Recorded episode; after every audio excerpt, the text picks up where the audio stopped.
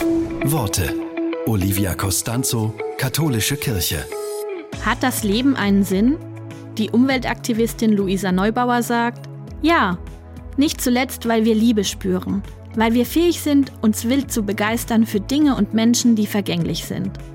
So lassen wir uns auch auf den Kampf gegen ökologische Katastrophen ein.